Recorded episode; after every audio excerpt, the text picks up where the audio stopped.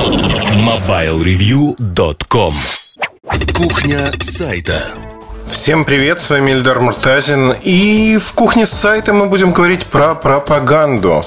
Политического подтекста здесь будет немного, потому что пропаганда неразрывно связана с журналистикой как медиа. Медиа распространяют те или иные факты, аргументы, мнения. По сути, этим же занимается и пропаганда.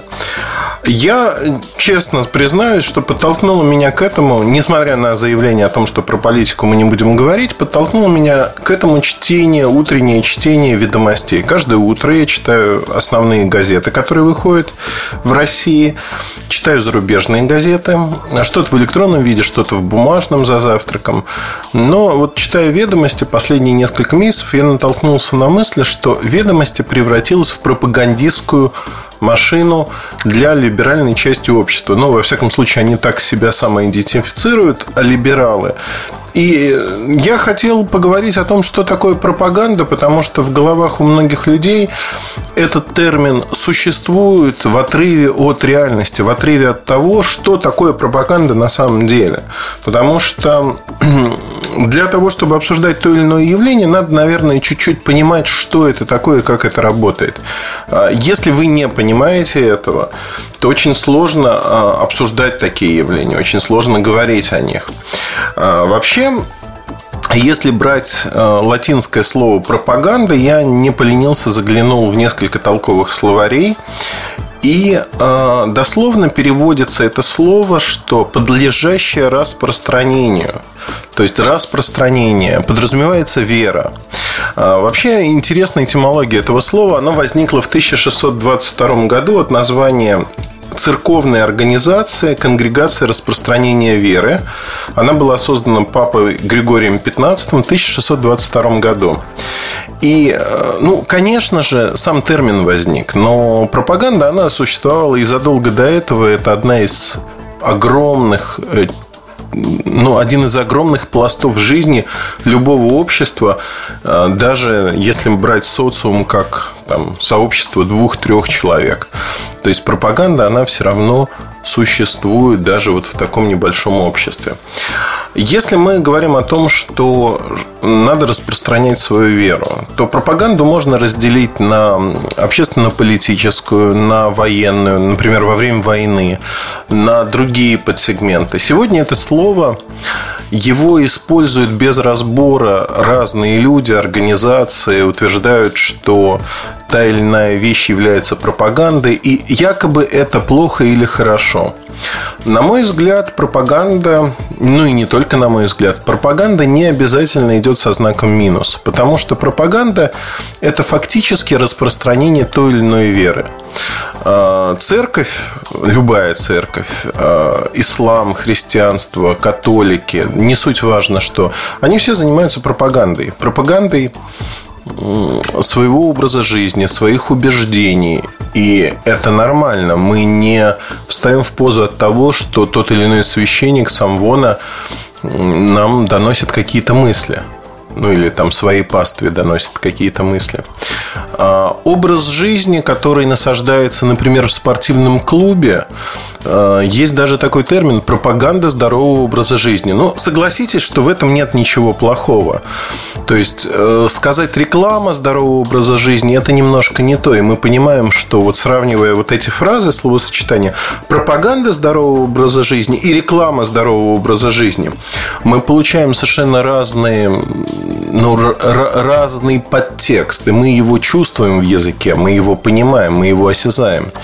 Поэтому пропаганда это не всегда плохо. Но вот давайте на понятийном уровне я расскажу, что я считаю пропагандой плохого толка и почему я считаю так. А сегодня, написав о том, что вот ведомости а, достаточно сильно скатились в пропаганду, скатились в пропаганду против правительства лично Владимира Путина, я натолкнулся на достаточно здравое замечание, которое звучит примерно так.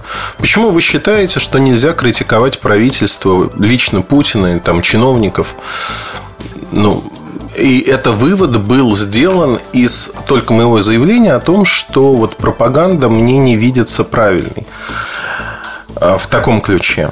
А, я сразу хочу сказать, что я считаю и всегда считал, те, кто слушает наши подкасты, знают, что критиковать можно и нужно. Критика – это путь к исправлению ошибок. Ошибки совершают в нашей жизни все. Вот безгрешных людей нету. Ну, помните, как кто безгрешен, пусть первый кинет в меня камень. Поэтому на сегодняшний день когда я говорю о том, что существует там пропаганда, что я вкладываю в эти слова? А, в эти слова я вкладываю простую штуку, что пропаганда, она может существовать основанная на фактах, аргументах и размышлениях, на логике, если хотите. И пропаганда может существовать просто как эмоция. В этой эмоции вера распространяется очень просто. Как распространяется эта вера? А, вы берете какой-то объект или, ну, там, Путина, например, э, в данном случае, начинаете писать про него какие-то плохие вещи, чтобы показать, что он плохой. При этом вот заметка, на которую я ссылался, как, например, вот образчик пропаганды, э, там э, Путин говорит некую фразу. Про Путина, собственно, из фактов там только одна фраза, что он упомянул Бога. Он сказал, что я сейчас даже пока рассказываю вам, открою э, эту заметку, и мы прямо конкретно про нее а, поговорим. Так вот, пока открывается эта заметка, которая называется «Раб Божий Владимир ни о чем не сожалеет». Ну и подзаголовок. Христианин не может признавать себя грешником, не сожалеть о своих поступках, ведь на этом основано таинство покаяния. А, вообще, президент России заявил э, в интервью одному из журналистов, а, газета, итальянская газета «Каррера де ла Сера», на дежурный вопрос он ответил так. «Видимо, Господь так выстроил мою жизнь, что мне не о чем сожалеть». Вот эта фраза, контекста мы не знаем. Это фраза, выдернутая из некого контекста, который мы не знаем. Очень часто в пропаганде используются такие трюки, когда есть, знаете, ну, там большой абзац, большой текст, мысль. Вычленяются отдельные предложения, которые в отрыве от контекста звучат очень-очень странно зачастую. Эта фраза не звучит странно, но вокруг этого построена целая большая заметка, в которой а, объясняются постулаты веры и того, как а, в христианстве можно относиться к тому, что а, вот как Господь выстроил вашу жизнь, не выстроил и прочее. Есть ли в этой заметке, давайте вычленять составляющую этой заметки. Есть ли там некая отправная точка, то, что является несомненно правдой? Да, есть вот одно предложение, которое сказал президент России. А сколько процентов от заметки оно составляет? Ну, как мне кажется, оно составляет там 1%, 2%. Можно посчитать по символам, но я думаю, что ничего не изменится. Это отправная точка. В пропаганде зачастую вот это можно взять на вооружение, чтобы понимать, что такое пропаганда. В пропаганде используется одна-две фразы, вырванные из контекста, чтобы вокруг них построить некую конструкцию. Хорошая пропаганда отличается от плохой тем, что эта конструкция, как правило, привлекает некие факты, рассуждения, аргументы. Плохая пропаганда эмоционально зачастую. Она имеет свои плюсы и минусы, но вот э, тот образчик, который есть в ведомостях, это пропаганда эмоциональная, которая задействует какую аудиторию, на кого она направлена? На людей верующих, безусловно. Причем верующих не просто... Э, знаете, есть э, мирские люди, кто верит в Бога, относит себя, например, к христианам, к православным, но при этом не а, погружается в таинство церкви, а, не причащается. То есть, по сути, ну такой, знаете, светский образ верования в Бога, в христианство. Таких людей большинство, несомненно большинство в нашей стране, во всяком случае, да и в других странах мира тоже. То есть, если посмотреть, какое количество людей ходит в церкви постоянно, это небольшая аудитория. Тем не менее, эта аудитория существует, в том числе среди бизнесменов, которые читают ведомости делов, деловых кругов. Эти люди есть. Вот эта заметка, она ориентирована на таких людей. А почему она ориентирована на этих людей? Почему она написана языком, понятным для этих людей? Это не для широкого использования. И вот тут мы подходим к следующему моменту, что пропаганда, она создается не для широкого использования. У пропаганды всегда есть адресат. Адресат – это определенная аудитория. Так же, как у любой заметки, которую пишет журналист, есть некая аудитория. Например, аудитория а, всей газеты. А, пропаганду можно вычленить очень просто, зачастую. Она ориентирована на узкую ну, бывает пропаганда, которая идет широко, тем не менее, как правило, пропагандисты стараются вычленить некую ключевую аудиторию и воздействовать на нее.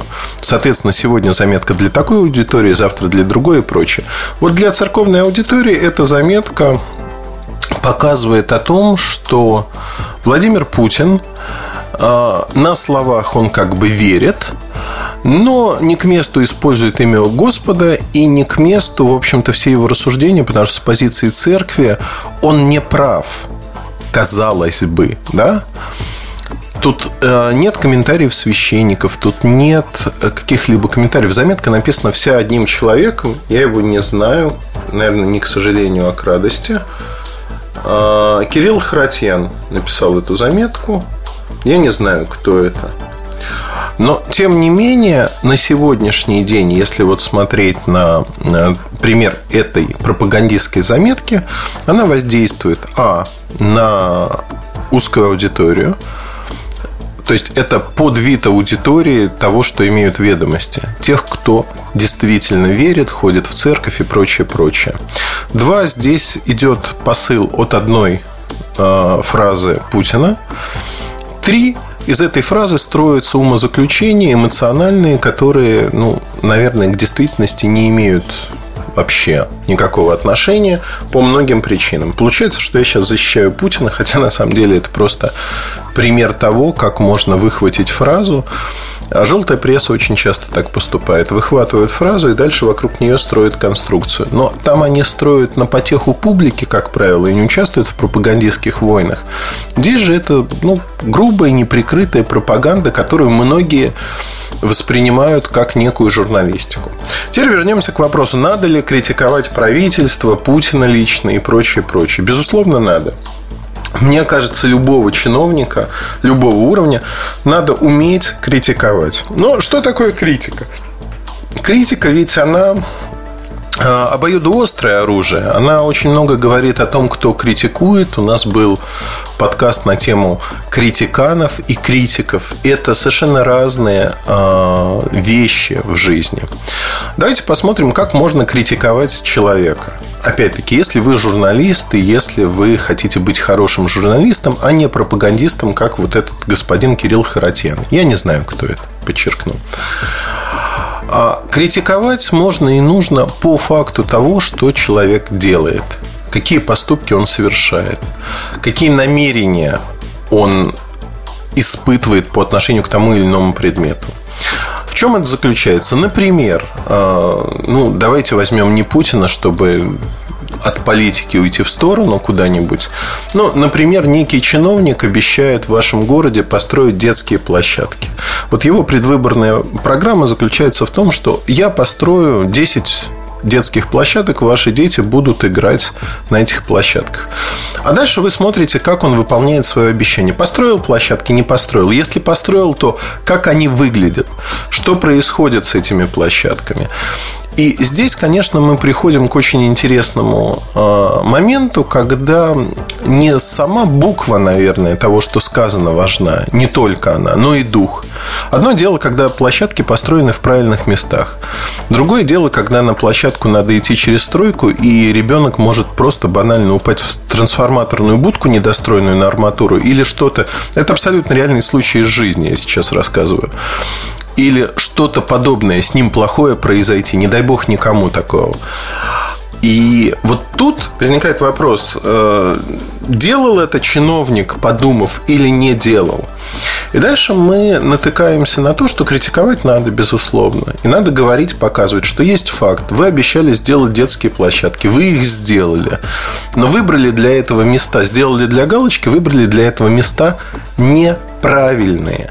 Те места, которые, наверное, нельзя было выбирать, исходя из всего. То есть, ну, нужно же с душой подходить к процессу. Нельзя просто вот механистически. Обещал, сделал. Вот это называется, наверное, критикой, потому что в критике приводятся факты и размышления. И всегда есть причинно-следственная связь. Причинно-следственная связь, эмоции, безусловно, присутствуют, но они замешаны на фактах. В пропаганде так тоже часто бывает. Тем не менее, если говорить о вот критике как таковой, это всегда должны быть факты, которые показывают, что, ну, вернемся к Путину, да, например, Путин сделал то-то, то-то или не сделал того-то, того-то, и поэтому произошло то-то, то-то. Причинно-следственная связь. Но когда берется фраза, вырванная из контекста у человека, и говорится дальше огромное число вещей о этом человеке, на мой взгляд, это пропаганда чистой воды, распространение веры, в данном случае распространение веры о том, что Путин не хорош, потому что он не разбирается в чем-то, в частности, он фарисей, и он на самом деле не верит, потому что он не разбирается в постулатах веры, и прочее, прочее, прочее. То есть, вот это нагромождение. Попытка оттолкнуть часть аудитории от президента. Как я воспринимаю это? Ну, как пропаганду. А как иначе это можно воспринимать? И когда мне говорят о том, что в России не существует свободного общества, то есть Россия – это такой авторитарный мир, где никто не может поднять голову и сказать что-то против правительства, лично Путина и прочее, это не так. Это не так, и пример ведомостей тех же, не «Эхо Москвы», не «Новые газеты», где там, ну, просто с перебором все это идет.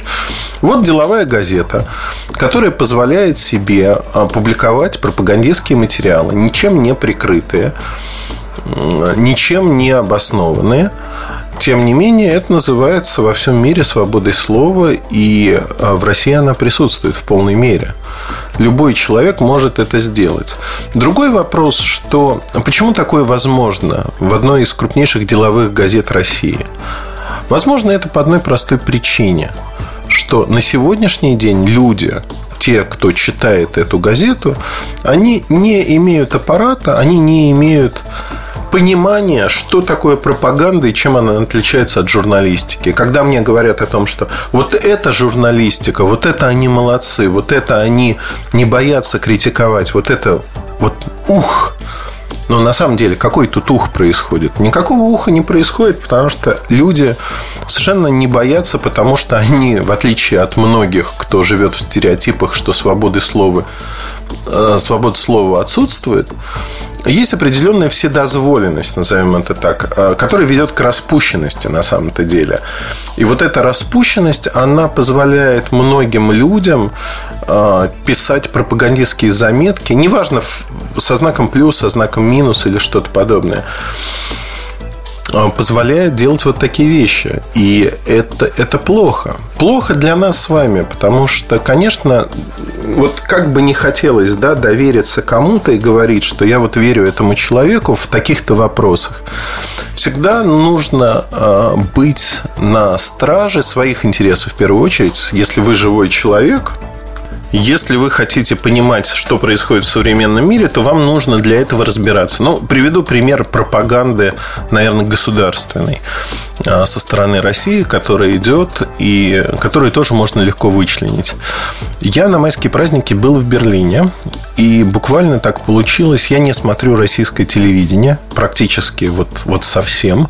В те редкие моменты, когда я застаю какую-то картинку где-то, да, вот я нахожусь где-то в городе, я вижу новости, например.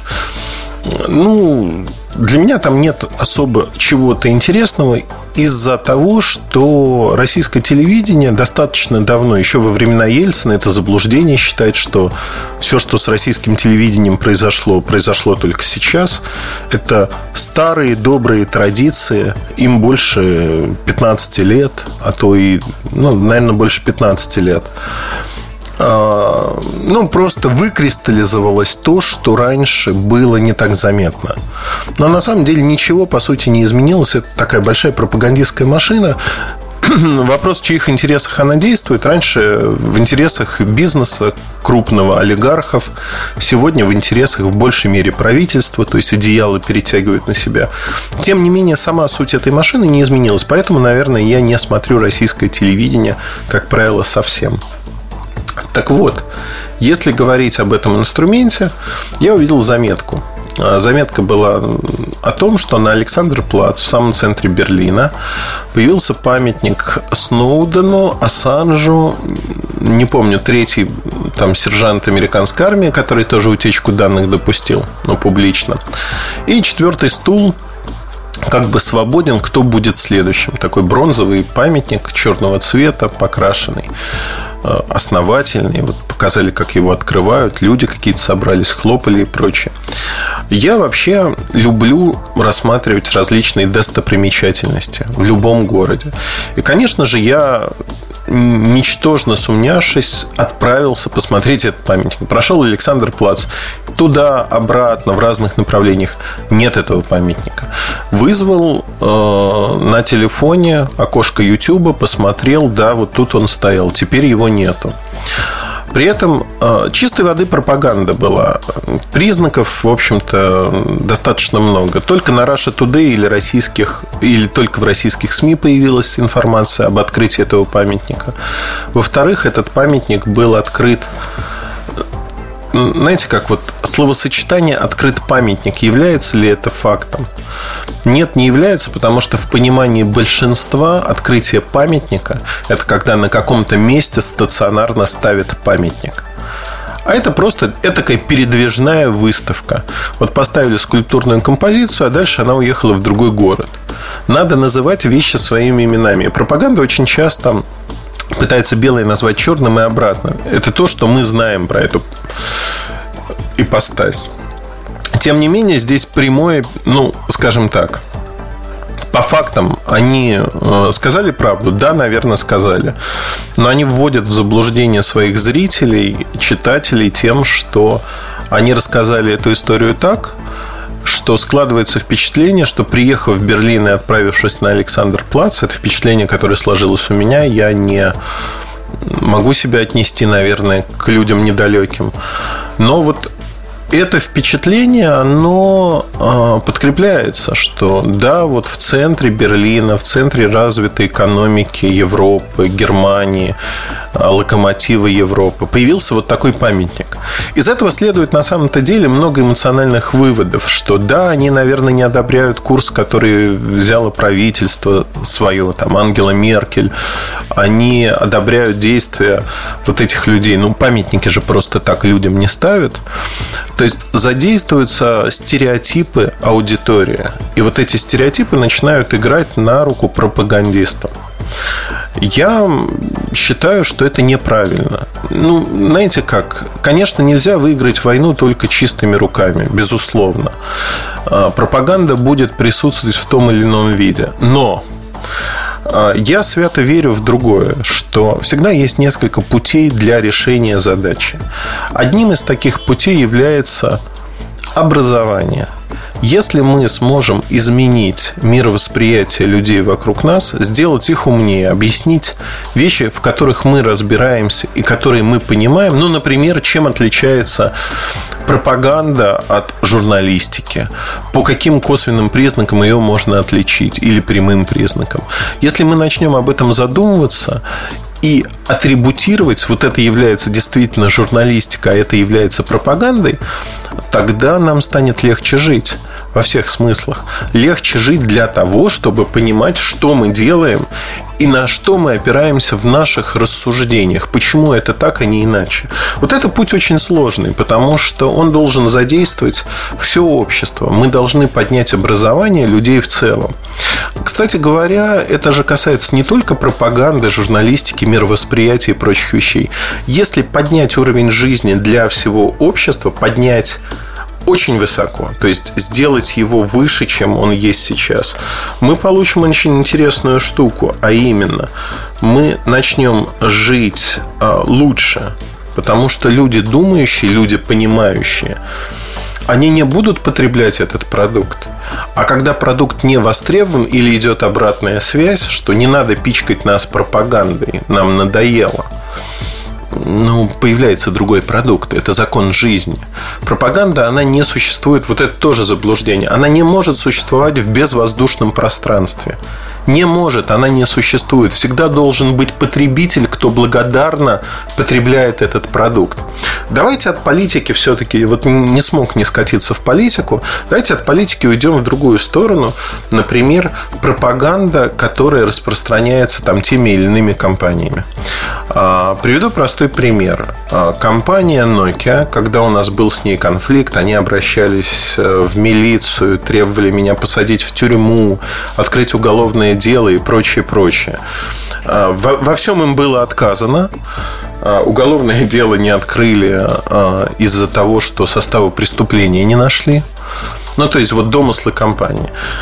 В компании Nokia начали активно проводить пиар-политику. То есть занялись пропагандой. Пиар примыкает к пропаганде очень тесно. Что стали делать э, эти люди? Они стали создавать некий образ Ильдара Муртазина, э, который звучит примерно так, что Ильдар Муртазин – это продажный журналист, не потому, что он плохо про Nokia пишет, а потому, что он действует в рамках э, каких-то отдельных игроков, которые платят ему деньги. И что они задействовали? Они задействовали те стереотипы, которые существуют в обществе. Если на мастер-классах по журналистике или для пиарщиков у меня всегда есть слайд, уже почти 15 лет. 15 лет есть этот слайд, который э, выглядит следующим образом. Там есть несколько фраз, их надо продолжить. И журналист в России Дальше просто прочерк. Кто это? Вот слово продажный звучит, ну, каждый второй человек говорит, там, продажная журналистика, продажный журналист или еще что-то. То есть добавляют словосочетание таким образом, что вот коннотация именно такая. Или там журналистика в России там, продажная, да, вот так добавляют. На самом деле, э, слово, которое должно там звучать, оно звучит очень просто, независимое.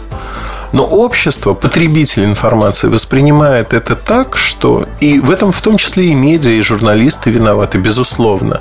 После вакханалии 90-х годов мы отойти от этого до сих пор не можем. Потому что профессия, журналистика – это действительно очень большая сила. И в той борьбе там олигархов, власти, чиновников, которая была в 90-е годы, эту силу максимально попытались обескровить. Обескровить, потому что без журналистики общество более управляемое, без правильно организованной журналистики, когда есть обратная связь, и люди верят в то, что читают. Мы перешли в кидание какахами, в компроматы и прочие вещи. Но это не журналистика. Это совсем не журналистика. И проблема заключается в том, что вот перебить, там, вычистить эти авгиевые конюшни очень тяжело.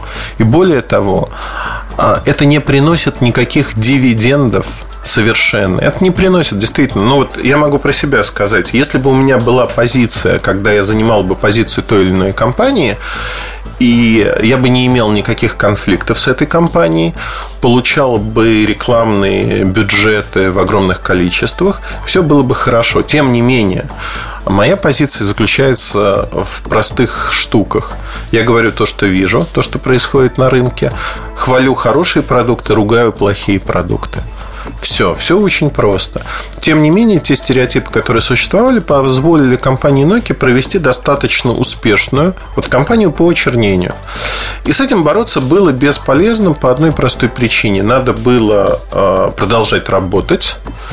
А, чего они добивались? Вот прямым текстом говорили, мы хотим, чтобы ты ушел из этой профессии, мы не хотим тебя здесь видеть. И мы для этого используем любые средства. То есть вот формально, в неформальном разговоре мне говорили в лицо вот эти вещи. То есть и говорили, что ты будешь сидеть в тюрьме, вообще мы потратили такое количество денег. Это неформальные разговоры, в которых люди напрямую угрожали. А, но что вот творилось потом? А потом мы видели все совершенно шедевральное падение компании Nokia. Был ли я прав в том, что говорил про Nokia? Безусловно, был прав. Это доказало время. Вот все, что я говорил про то, что с Nokia произойдет, все это произошло, там, ну, сроки немножко сдвинулись. Тем не менее, это все произошло. Принесли ли они мне проблемы тем, что использовали пропаганду против меня? Безусловно. Ну вот как ни крути, но действительно это ухудшило ситуацию, мое восприятие и прочее, прочее. Сказалось это каким-то катастрофическим образом на мне? Нет, безусловно, потому что есть огромное количество думающих людей, кто понимает, где правда, а где ложь. Тем не менее, на сегодняшний день существует, вот если говорить про пропаганду и там некое ничем не подкрепленное общественное мнение. Есть люди, которые не воспринимают реальность. Они воспитаны на пропагандистских трюках. Причем сами говорят, что пропаганда это плохо, отрицают, что пропаганда на них влияет. Тем не менее, они воспитаны на них. В том числе не только в России, вообще глобально. Многие компании, ну, например, компания Apple, используют пропаганду как элемент продвижения своих продуктов. И в компании Apple в свое время, после окончания холодной войны, трудилось достаточно большое количество специалистов Министерства обороны США, которые занимались по своей основной работе пропагандой, психологической войной, промывкой мозгов, если хотите. И многие элементы э, того, что использует компания Apple, фактически это удар по незащищенной от пропаганды аудитории э, давно отработанными трюками и методами, приемами для того, чтобы насадить ту или иную точку зрения. Вот это звучит достаточно дико, но это существует э, в природе, это есть. И Почему они это делают? Для достижения там, максимальных прибылей, например. А, ну, давайте посмотрим. WWDC, который прошел только что, 2015.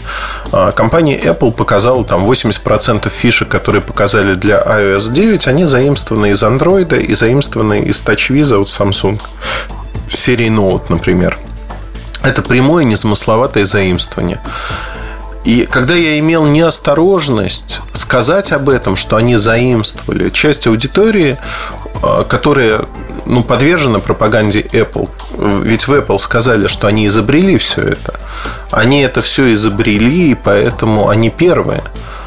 То есть это ничем не подтвержденное заявление. Более того, это заявление опровергается фактами, которые любой желающий может найти за 5 минут в интернете. Посмотреть, как реализованы эти функции у других. Они реализованы ничуть не хуже, а то и лучше потому что их а, компании создавали ну, на протяжении 4-5 лет последних. То есть мы видели эволюцию. А у компании Apple уже появилась некая такая очищенная версия того, что методом проб и ошибок другие компании сделали на своем опыте в своих продуктах. И вот здесь, конечно, начинается, а, начинается беда полная. То есть разрыв шаблона у людей, потому что они верят пропаганде, они верят в том, что Apple был первым, и не может быть, чтобы Apple был не первым. Ну и начинается сразу следующий довод, который идет. Продажный Муртазин продался Samsung, потому что компания Samsung вот такая, плохая, имела возможность изобрести это до Apple.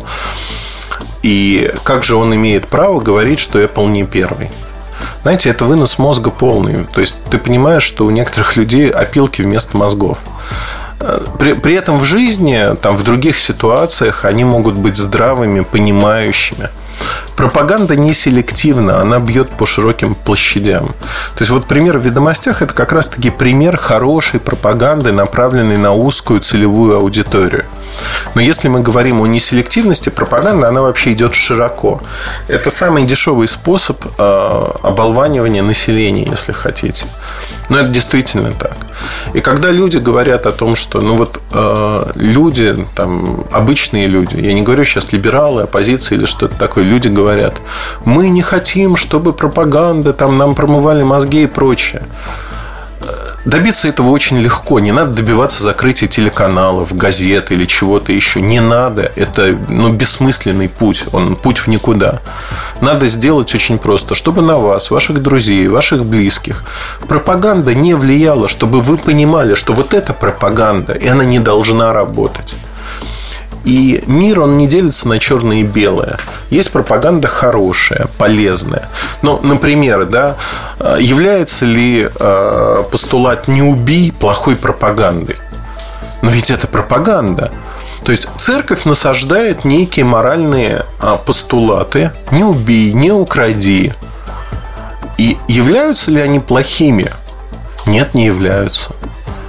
И я считаю, что в том или ином виде пропаганда является частью общества.